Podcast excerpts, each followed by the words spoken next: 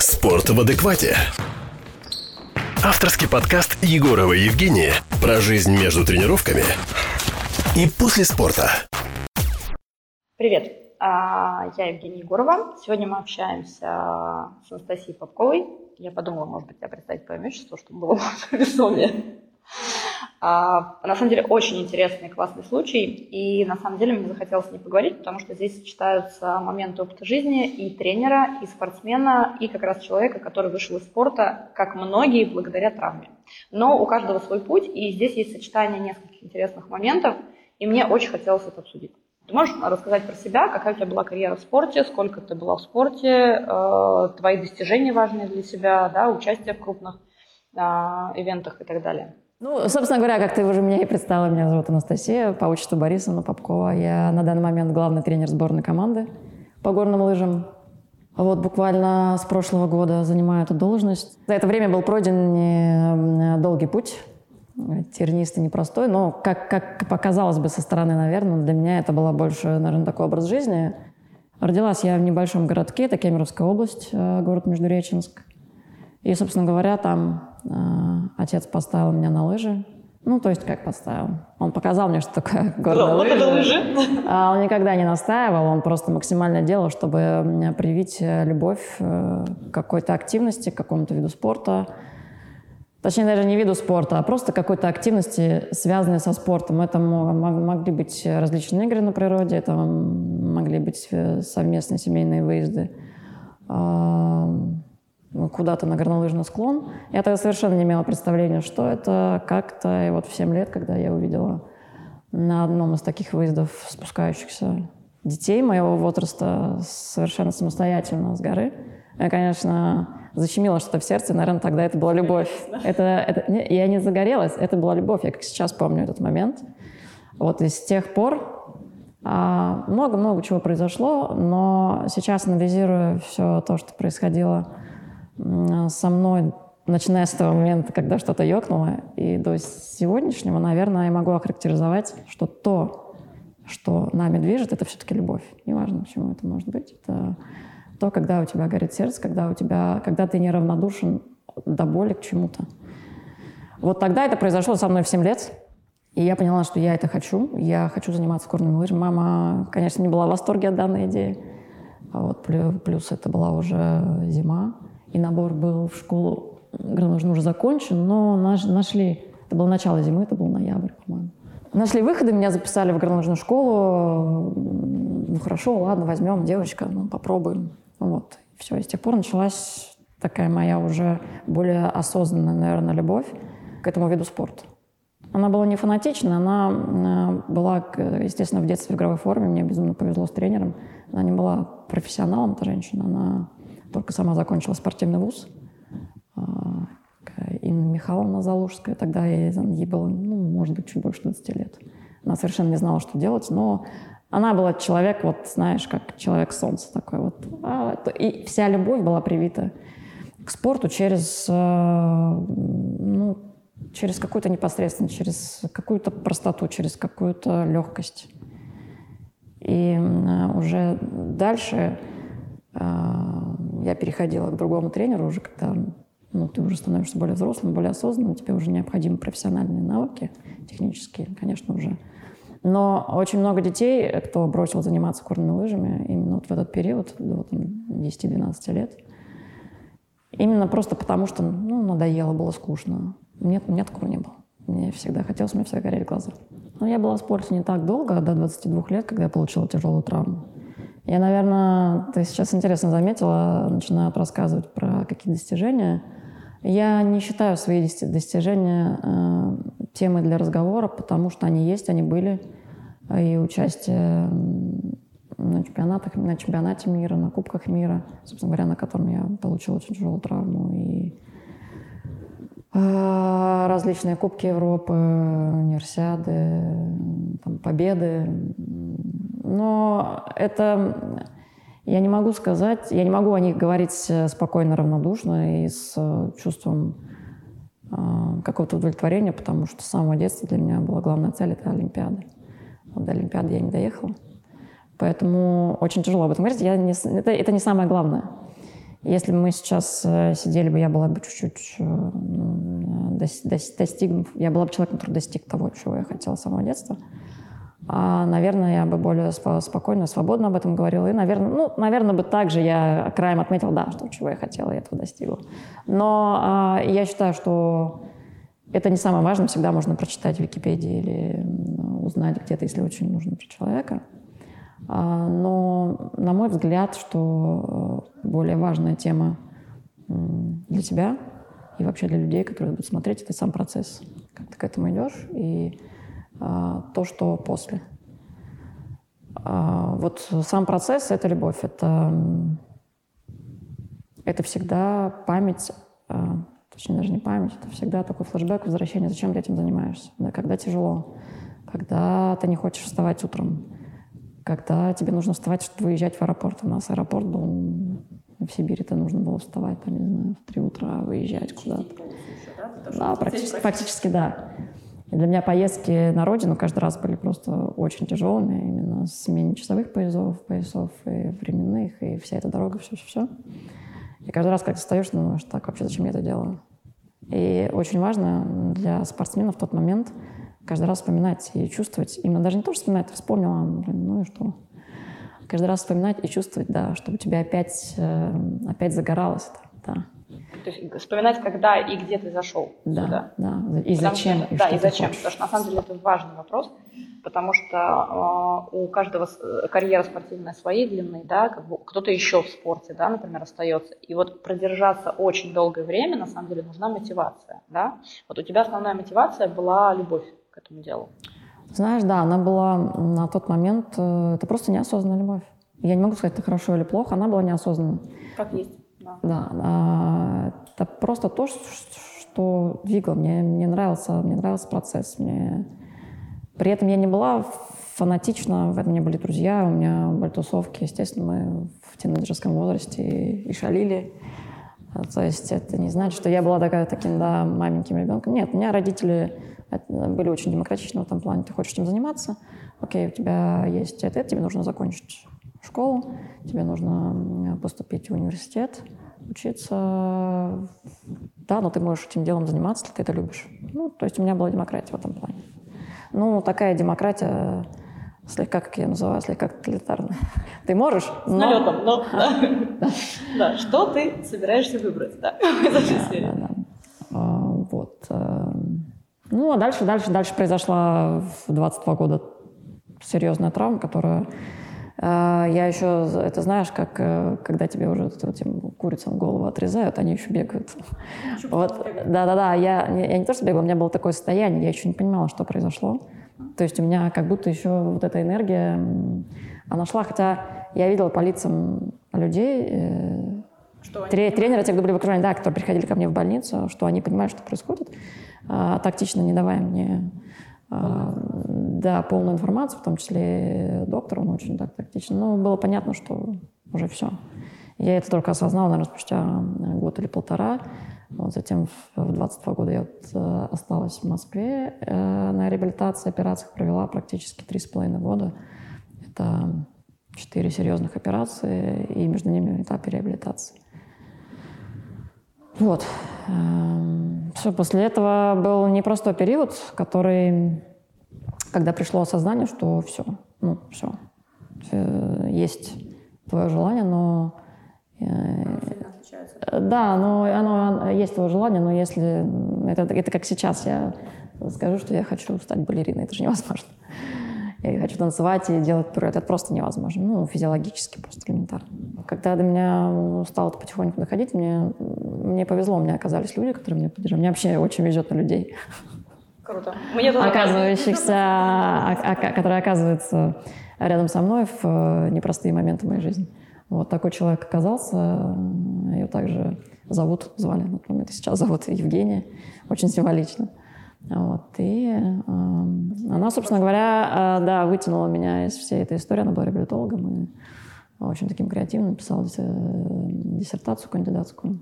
Вот, и мы, собственно говоря, прошли определенный этап э, в жизни, она мне очень помогла.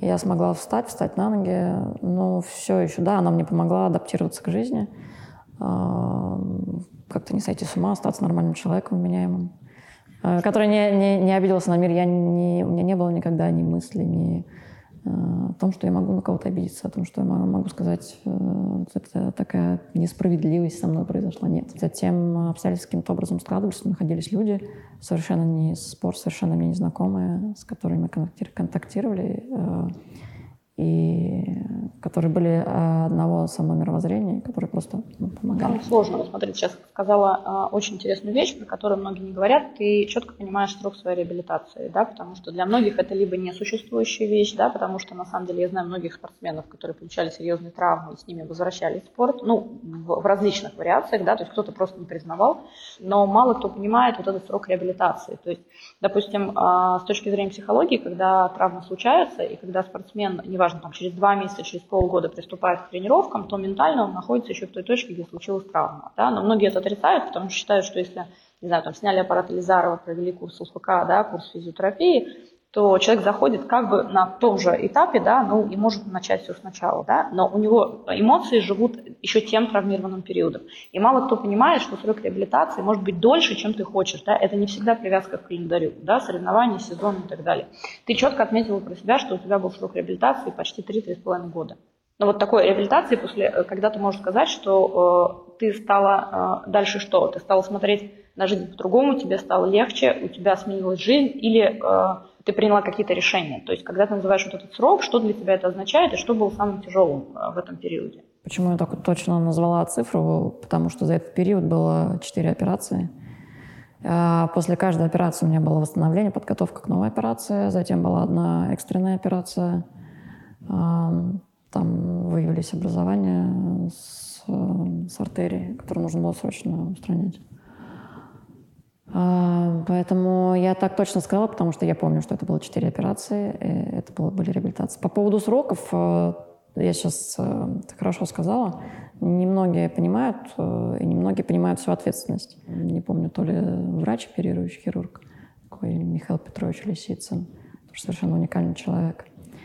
То ли как раз как мой реабилитолог. Была произнесена такая фраза о том, что да, операция – это здорово, но это только лишь, и то успешная операция, только лишь тридцать процентов успех. Все остальное – это реабилитация. И с тех пор, я, когда я услышала эту фразу, я поняла, что я никогда не придавала там значения. Я думала, ну, операция, все, дальше-то как новое. Сделали. Тогда я поняла, что у меня отложилось, что самое важное – это реабилитация, реабилитация, психологическая реабилитация, ментальная реабилитация, физическая, потому что даже в, в процессе реабилитации а, могут быть срывы. Это и боль, это и время, это и монотонность, это ну, много чего. Ну, это вообще тяжело. Да, тяжелая реабилитация. Да, ты, ты очень сложно еще в реабилитации ловишь результат, потому что ты все время себя сравниваешь с тем, кто был до реабилитации. Получается, что автоматически мозг может даже обнулить да, эти результаты, потому что себя нужно сравнивать, по сути, только с вчерашним, например, да, и вот эти проценты наращивать. Вот, поэтому мало кто здесь. Вот почему ты мне раньше не выпала, сказала? Тогда я этого не понимала, но где-то на интуиции я понимала, что, ну, я соображала, что э, вот началась реабилитация, теперь, ну, все, все, что было, это... Я не могу сказать, что я это обесценила или обнулила, свое прошлое, но я его приняла, окей, оно было и было, это случилось, случилось. Теперь есть новый этап, э, и для того, чтобы мне прийти в то, из точки А в точку Б, я сейчас говорю про начало реабилитации и... опять-таки, с последующими операциями и в конечную точку. Понятно, она не будет той точки, потому что где-то на середине, даже на одной трети, я поняла, что я туда уже не вернусь. Ну, это невозможно физиологически, это невозможно. Ну, для занятий, то есть для жизни, да, ты можешь качество жизни своей вывести на должный уровень, но м- быть, иметь те ability, да, которые у тебя были для того, чтобы... не знаю, кататься, да, я, я катаюсь на лыжах, прекрасно, все, я даже закончила после всех этих операций курс по альпин-курс, это изи, есть такая система обучения горным лыжам австрийская, где я спускалась из горы со скалы. Но... То есть вопрос, что ты не можешь наращивать до того результата, на да, который рассчитывала, я рассчитывала, когда, когда я начала, да, да, да, да. То есть, а, а зачем тогда, смысла просто нет. Я, я это поняла, и чтобы мне прийти с точки А, продолжая свою историю, в точке Б, мне, мне нужно, во-первых, ну, концентрацию в Мне нужна концентрация для того, чтобы отслеживать свои цели, но мне также ну, нужен, нужна какая-то легкость, и мне нужно какое-то отвлечение, нужна тоже какая-то, ну, какая-то отдушина, чтобы совсем с ума не сойти. Вот такой отдушиной в тот момент для меня стала музыка. Я начала, особенно рок-музыка, наша рок-музыка. Первый концерт была Лиса, на который я попала. Для меня это вообще это девочка, которая с пятнадцати лет уже не жила дома, ездила уже прям так полноценно по, по, по сборам. Да, я слушала иностранную музыку благодаря нашему тренеру. Сейчас он президент федерации, Леонид Васильевич Мельников. Вот. Он привил любовь к очень хорошей иностранной музыке. В тот момент, то есть я была такой европейской девочкой. Для меня, как оказаться здесь, это новая жизнь, и попасть просто на рок-концерт Алисы, ты можешь себе представить, это, это, это нечто. Да, это не могла попасть, ты все время улетала. Да, не было, не было интереса, просто как раз издали реабилитолог, она мне, в общем, показала, мне показала вот эти вот, я не знаю, своей семьей походы в какие-то какие-то реки, какой-то север наш. Я первый раз увидела, что на, на нашем севере может быть так красиво, Карелия. Это где? Да, что-то у нас на севере. Она мне показала, что такое вот... Это то, наверное, что было у меня всегда внутри, но я не могла никуда это приложить. Вот это вот, знаешь, вот это вот... Какая-то сила духа, вот эта вот революция, вот это вот все-все-все. То есть мне на тот момент оказалось это близко, все эти рок-концерты, вся эта... Вся эта тусовка, вся эта музыка, и вообще я, в принципе, люблю музыку. Вот, наверное, тогда для меня это было такое определенное душное, и я смогла пройти эту реабилитацию, не сойти с ума. Поэтому очень важно, я всегда и там, тренерам нашим, и спортсменам говорю, что... И иногда, когда кто-то забывает, а вот почему они у вас приехали домой, что, почему они не тренируются, я всегда говорю, что, что должен быть отдых, отдых, да-да-да, должен быть отдых, ну, такой, я имею в виду, активный, хороший отдых, который просто тебя разгружает, ну, то, чтобы просто у тебя не замыливались твои ощущения. Чтобы для тебя то, что ты любишь, не стало рутиной, да, чтобы это не стало нек- неким однообразием, потому что, на самом деле, спортивная карьера, там, твоя меньшего, да, меньше достигшего спортсмена, да, больше, это все равно, по сути, очень длинный процесс, да, в котором есть свои вехи, но если мы говорим про олимпийский цикл, это четыре-восемь лет, шестнадцать лет и так далее, да. И это такая стратегическая карьера, да, это фактически, ну, академическая постановка целей, да, как что ты должен сделать. И вот в этой монотонности, да, и как бы, ну, таком неким достигаторстве задачи определенном, да, нужно тоже уметь себя сохранить. Вот то, что, что ты сказала, когда ты увидела, например, да, что, как бы, окей, люди ходят в походы, и вообще там, да, ты увидела виды, которых никогда не видела, да, там, где жила. То есть это показывает то, что у тебя, например, очень много было спортивного кон- контекста жизни, да, потому что, ну, как у, у всех спортсменов, да, но вот своего личного контекста, да, в основном спортсменам не хватает. Да? Вот, э, скажи мне свое мнение по поводу этого, потому что тебя это сохранило именно в процессе реабилитации. То есть тебя это сохранило, когда ты как, находилась в неком трансформационном процессе. Да? Выход из одного состояния, когда ты был спортсмен с планами, да? э, и была трансформация, когда ты, ты училась жить после травмы. Да? То есть тебя это спасло. Тебя спасло расширение фактически своего личного контекста, да? И расширение вообще, что ты видишь вокруг себя. На мой взгляд, конечно, спортсмен должен иметь какое-то увлечение. Я не знаю, если брать увлечения, которые поспособствуют развитию каких-то навыков, ну, что мне было бы интересно. Такой, а, ты видела инстаграм одного пловца, по-моему, я сейчас не вспомню, потому что я, к сожалению, очень сложно запоминаю имена, особенно иностранных спортсменов, которые вяжут. Вот тоже место имеет место быть. Это такая медитация, может быть, он вяжет. Причем вяжет офигительно у него, и потом скидывает в Инстаграм. Да, он просто он сидит, у него есть фотка, когда он сидит в форме, собственно, возле бассейна, там между заплывами, и там такой даже процесс на спицах. Абсолютно. Не все такие там слегка прифигевшие, но, во-первых, хорошо вяжет, а во-вторых, это настолько, знаешь, просто настолько анти, как бы, да, антистереотипно, да, но при этом ты понимаешь, что в этот момент у человека концентрация, например, да, он возвращается к себе. Я просто анализирую с тренерской стороны, что бы мне хотелось, потому что э, существует пример спортсменов топовых, да, которые ездили на кроссовых мотоциклах э, и побеждали в Кубке мира, поэтому у меня, наверное, так, такое... А, просто первое, что я вспомнила. Да-да, я просто первое, что вспомнила, но это может быть совершенно э, разные как, какие-то отвлечения, потому что они просто не дают, э, ты правильно сказала, замылить э, вот эти вот ощущения, и вот, вот эту вот страсть к профессиональной твоей деятельности, которая, в общем-то, может принести результат. Круто. Мне сейчас хочется задать немножко не с того контекста вопрос относительно зависимости от спорта, да, потому что когда для спортсмена происходит этот момент выхода из спорта, да, неважно, благодаря травме, благодаря там, закрытию какого-то вида спорта, да, там, неважно, по здоровью, по семейным обстоятельствам, почему угодно, то момент зависимости, то есть, ну, во-первых, ты имеешь большое количество контекста, который ты выполнял, ну, половину, там, либо треть сознательной жизни, да, как бы, когда ты уже спортсмен с карьерой. А, во-вторых, это контекст, который подразумевает, что это твоя основная деятельность. Ты мало что умеешь, то есть это вот к моменту, да, как к тому, что мы говорили по поводу того, что спортсмену важно иметь другие занятия в жизни, да, что важно еще уметь что-то еще кроме этого, да, чтобы после того, как ты закончил спорт, многие же заканчивают спорт естественным путем, например, да, просто выход там, по возрасту, да, просто окончание карьеры, потому что, ну, есть же более плавное окончание, да, варианты спорта.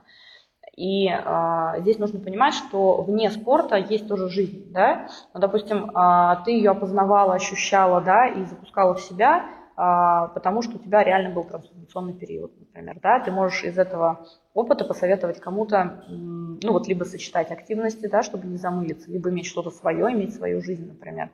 А для многих спортсменов есть вариант зависимости, то есть если ты умеешь только спорт, то ты к спорту привязан и финансово, да, и по телу, потому что твое тело знает, что нужно сделать, остальные функции ты не качал, ты не пушил в жизни, да.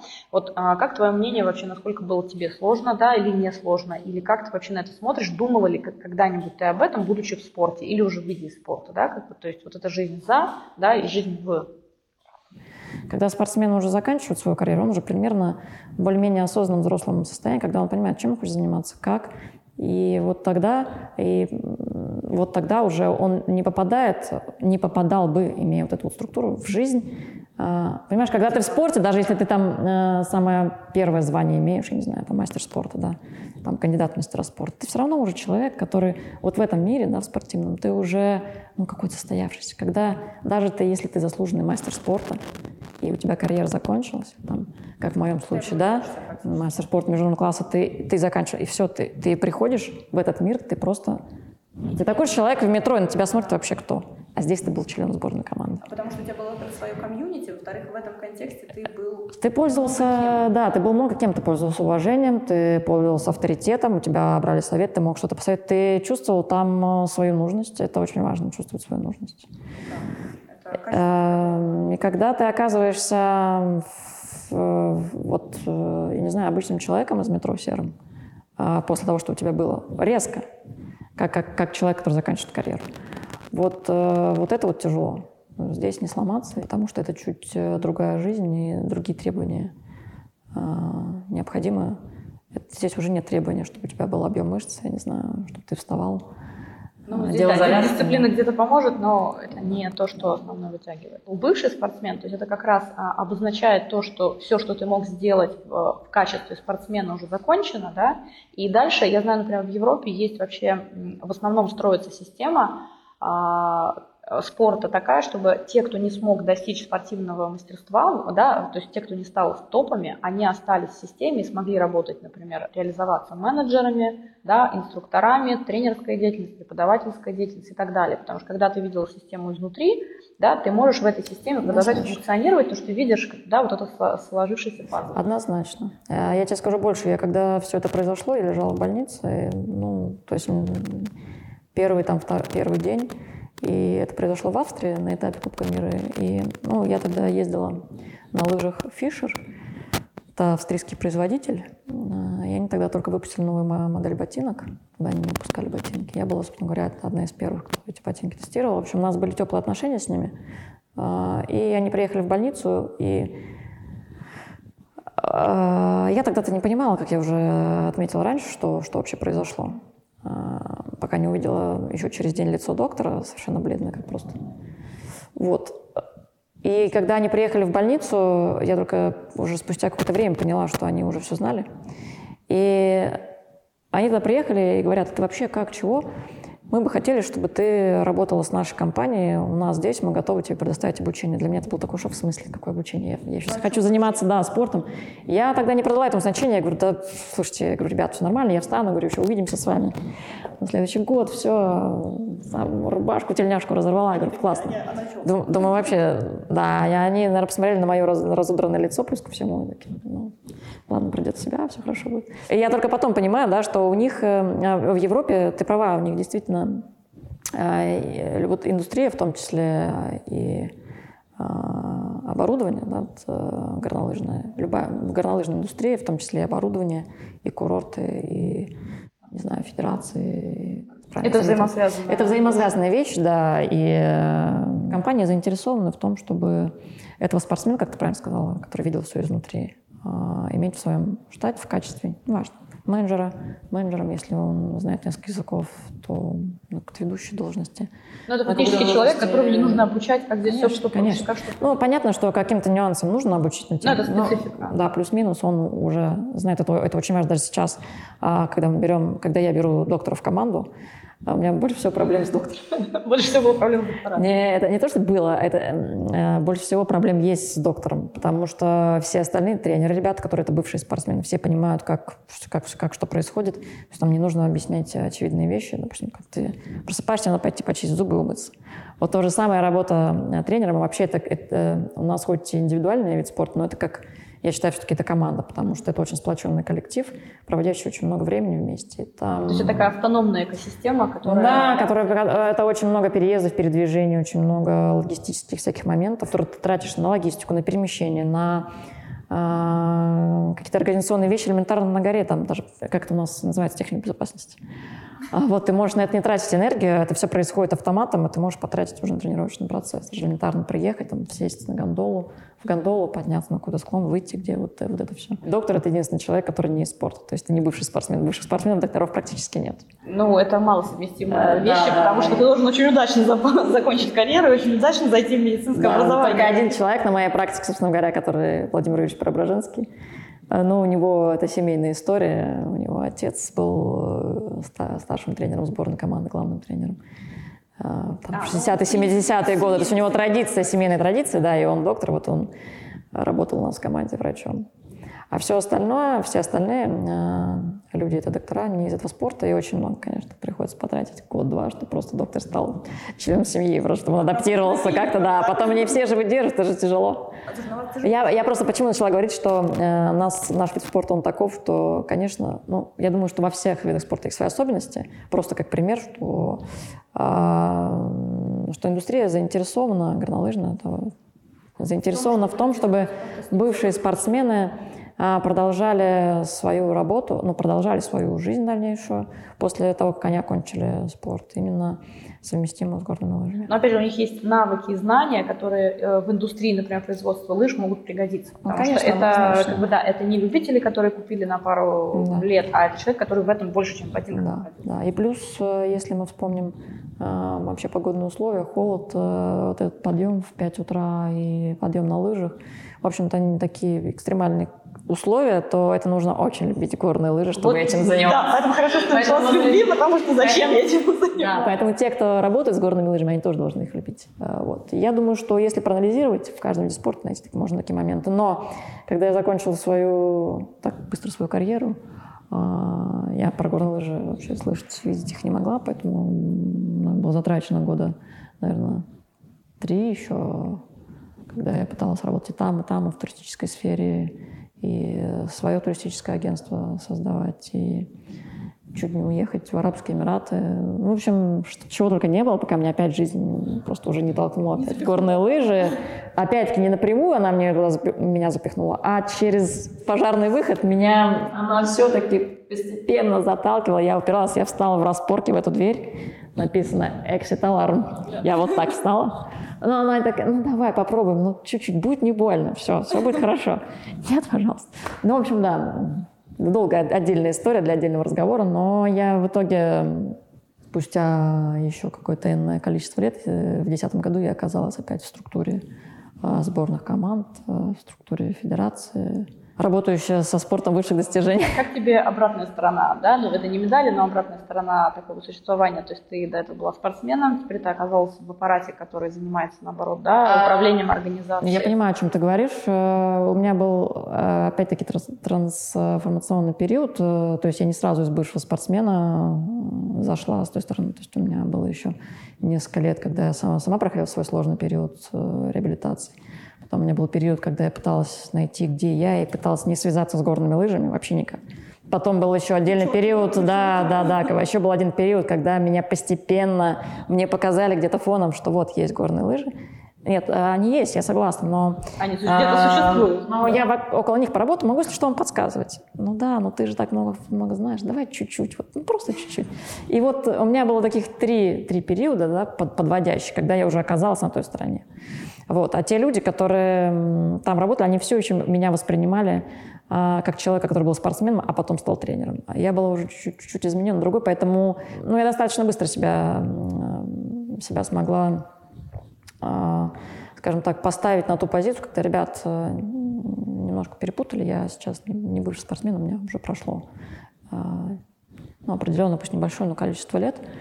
Когда у меня чуть сознание поменялось, и я сюда вернулась, опять не из-за того, что мне было некуда идти, меня опять привела любовь к этим горлышкам, потому что когда я э, уходила, когда, я помню тот момент, мне позвонил э, человек, который сейчас у нас президент федерации, э, и он сказал: Настя, у нас вот Олимпиада в Сочи в две тысячи четырнадцатом году, это был десятый год, э, ну, надо, а у меня было все хорошо, я зарабатывала, в общем, неплохие деньги, меня все устраивало, это, да, это было косвенно связано с горными лыжами, но там была больше, там была больше другая атмосфера. Это было общение с, с, там, с разными людьми, в том числе с селебрити, с высокопоставленными людьми.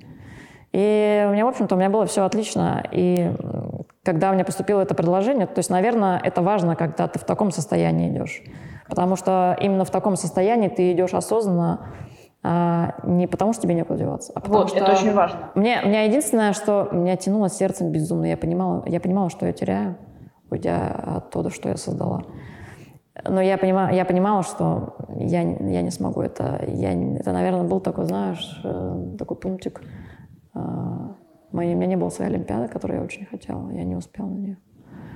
Ну, это такое, как говорят, знаешь, как можно говорить, незакрытый гештальт. Да? Я не, не очень люблю, как пытаются словосочетание, потому что там закрытый, он открытый. Он, но... в принципе, гештальт. Он, в принципе, гештальт, да. Вот. А у тебя был такой момент, что как бы получается, что ты э, будешь работать с теми и в структуре для того, чтобы, да, другие смогли сделать то, что не сделал ты. Если так далее. Ты красиво говоришь, но я так не рассуждала. Я, я просто пытаюсь подвести, как что вот так это для тебя выглядело. Да? Я выглядела таким образом, что горные лыжи... Да, они как бы есть, здорово, но здесь это чуть-чуть другое. То есть меня как будто, наверное, вернуло в... Вот это предложение, оно меня вернуло в те эмоции. Себе, наверное, хотела доказать. И плюс, наверное, еще окружающим. Может, родителям, я не знаю. Может быть, сейчас начать копаться в прошлом. Может быть. Я не анализировала так глубоко, поэтому... У меня просто что-то щелкнуло, но... Я так думаю, господи, я же теряю это, это. Я... Затем... Затем включился мозг, так, Настя, ну ты же понимаешь, что так, окей, ладно, какие есть плюсы, давай обсудим э, с руководством финансовый вопрос, финансовую заинтересованность. Э, давай, вот, значит, все, идем обсуждать. Я прихожу уже, и меня просто уже встречают федерация. Настя, я так рада, что ты приняла предложение. Я говорю, так, подождите. Подождите, я пришла поговорить. Нет, нет, ты уже все, ты уже выезжаешь. И вот таким образом совершенно... И я говорю, Леонид Васильевич, я звоню по телефону, говорю, я пришла тут обсудить на мои условия. Настя, мне сейчас некогда, давай, в общем, сейчас езди на сбор. В общем, я, я тебе скажу так, приехав после первого сбора, думаю, господи, что это? Это, это, это, это дети, которые... Это уже совершенно другое поколение детей. У меня была юниорская команда. Это, как, как они вообще чего-то будут достигать? Это, я не видела у них вообще... Не, не знаю, может быть, два человека было. У меня была женская команда, в глазах которых было еще какое-то желание. Все остальные — это просто... Я просто... Я, я после двухнедельного сбора, как сейчас помню, был велосипедный сбор. Ой, нет, господи, пожалуйста, я здесь не буду. Лучше, лучше вот мои горные лыжи с какой-то тусовкой, которая не относится к спорту шестидесятилетия, потому что с этими... Что мне с ними делать? Да, но затем, я говорю, и, и, и я действительно я ехала в федерацию после этого сбора, как сейчас помню, это был мой день рождения, пятнадцатого июня, я еду со всеми, значит, сдавать отчет в федерацию, думаю, ну, нет, не мое. Очень круто, что у тебя а, любое решение, то есть у тебя был, было несколько трансформационных таких точек, но когда ты вернулась работать с, а, вообще с структурой горных лыж, да, с федерацией, то у тебя а, к этому моменту было принято несколько решений, были свои проекты, и ты принимала решение в результате вернуться, да, как таковой, ну или принимала встречное решение прийти, да, когда тебя пригласили, а, фактически из осознанного состояния, когда у тебя было все сложено, ты, ты как, знаешь, как говорится, сделала себе хорошо в жизни, да, ты э, прошла этот путь, и ты принимала не из-за того, что туда хотелось вернуться, или из-за того, что тебе там не хватало, или из-за того, что не было больше куда идти, то есть ты просто взвешенно принимала решение, да, по сути, там было, ну, вот, про, про что, то, про что ты рассказала, несколько точек, когда тебя немножко триггернуло на тем, что ты сюда не придешь, да, и здесь, как, ну, здесь совсем не то, что ты хотела увидеть, но в результате работать для тебя важно, работать с теми, у кого горят глаза, да, и у кого есть любовь к этому делу. Ну, да. Да, да, однозначно. Возвращаясь чуть-чуть к тому, как я осознанно подошла к выбору, я, наверное, осознанно понимала, что я осознанно понимала, что я делаю выбор сердцем. Я понимала осознанно, любимое слово теперь, что я не могу ничего с этим делать. То есть я понимаю, что есть что сердце, не выбрать это ты не можешь. Что не выбрать сердце я не могу. Я, я это понимала. Я понимала, что есть одна сторона медали, есть свои плюсы. А есть все-все-все, там мне тоже, то есть там мне, мне там нравилось, там было здорово, но есть что-то, что, вот это, это сложно объяснить, наверное, каждый для себя а, должен, не должен, а каждый для себя чувствует что-то такое, когда ты не можешь сказать «нет». Ты просто стоишь и говоришь «да». Да, я согласен. Да, или «нет».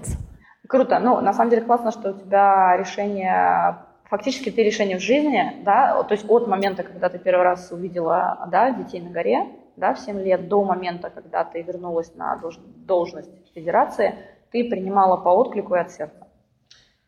Да, наверное, это называется откликом. Это примерно, когда, знаешь, мне говорят, там, веришь в Бога.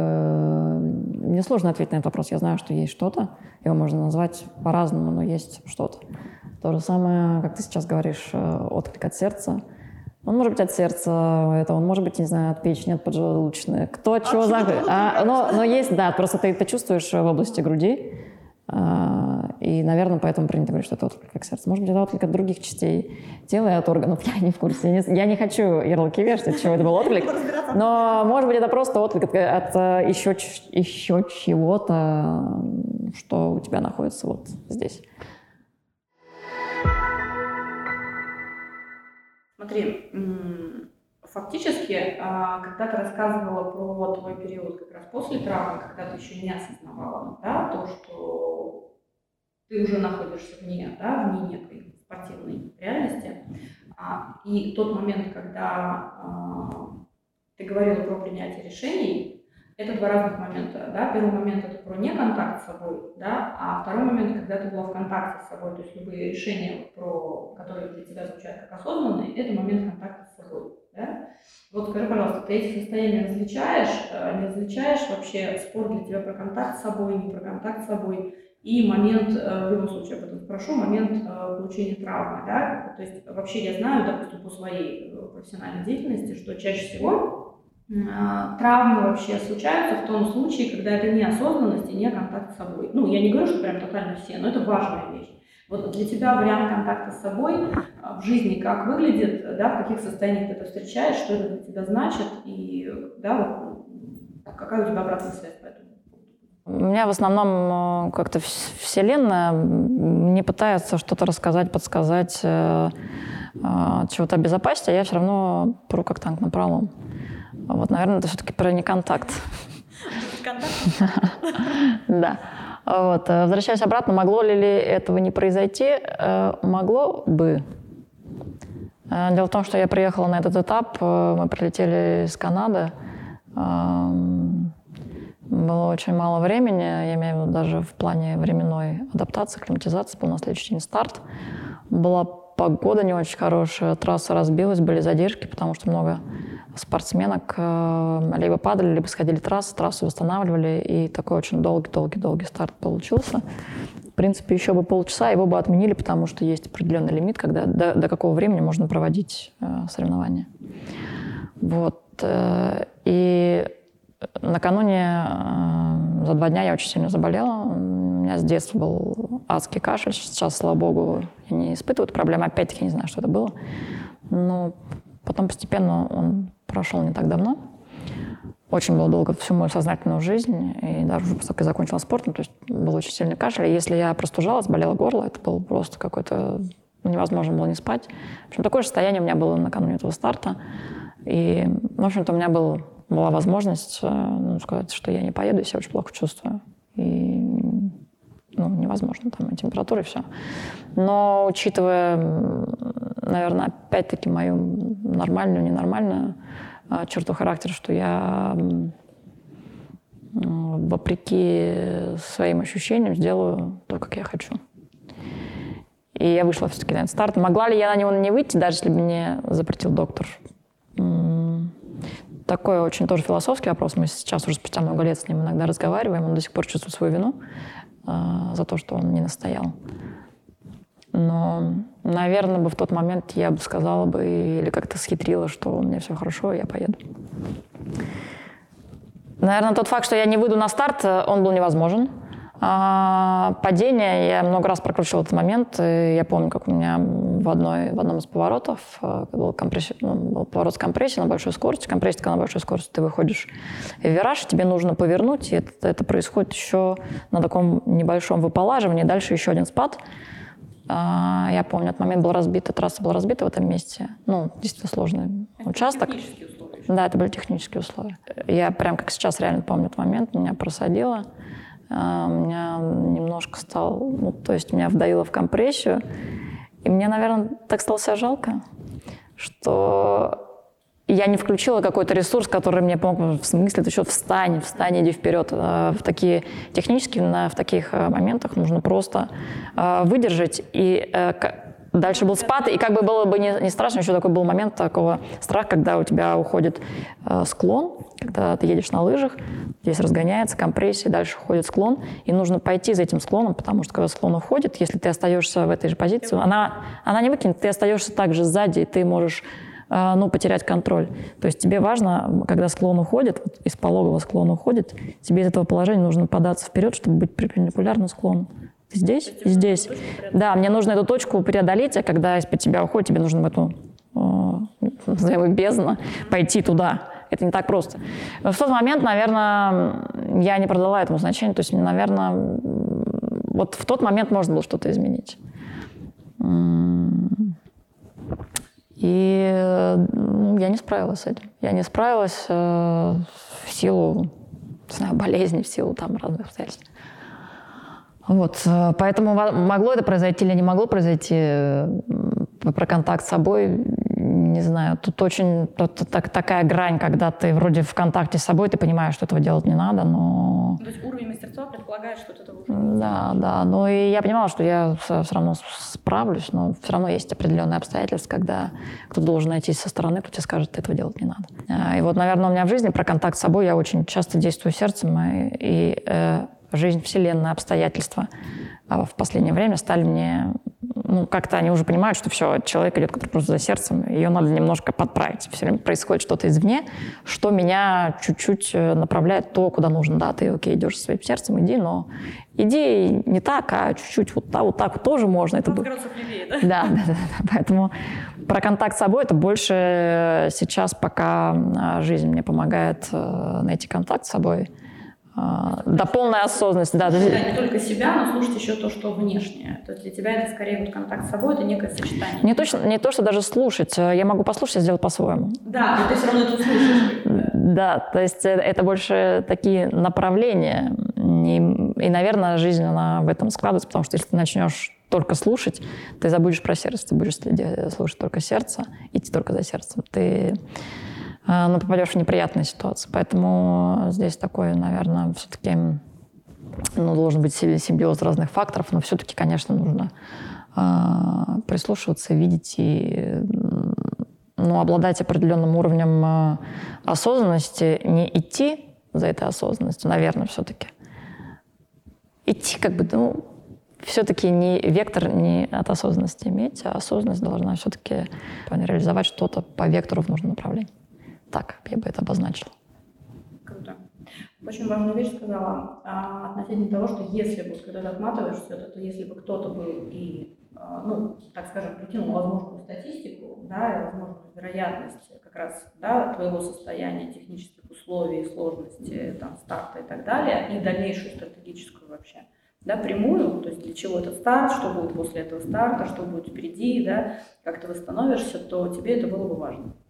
Наверное, это для чего-то нужно было. Вот у меня полное ощущение, потому что все, пред, все предпосылки складываются таким образом, чтобы высока вероятность получения травм. Но и другие предпосылки, которые говорили о том, что перед этим был очень удачный старт. Я вышла в форму, мне нужно, нужно было попадать в очковую группу, набирать уверенность. И я не могла этот старт пропустить.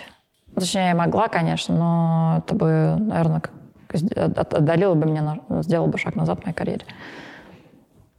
И опять-таки, если бы кто-то это сказал, это было бы важно, но тот, кто-то мне это сказал, мы сейчас говорим про тренера или доктора, они не могут, все равно этот человек со стороны не может, не может до конца тебя прочувствовать, не сможет до конца понять, можешь ты или не можешь. Иногда бывает так, что спортсмен начинает заигрываться, и уже имея какую-то небольшую травму или какой-то небольшой, небольшой дискомфорт, поломал пальчик. Я не буду стартовать, я поломал пальчик. Хотя, ну... Хотя вполне себе, может... вполне себе, да, травма совместимая с тем, чтобы показать высокий результат. Поэтому здесь э, тренер, да, но здесь очень должен быть такой очень тонкий контакт.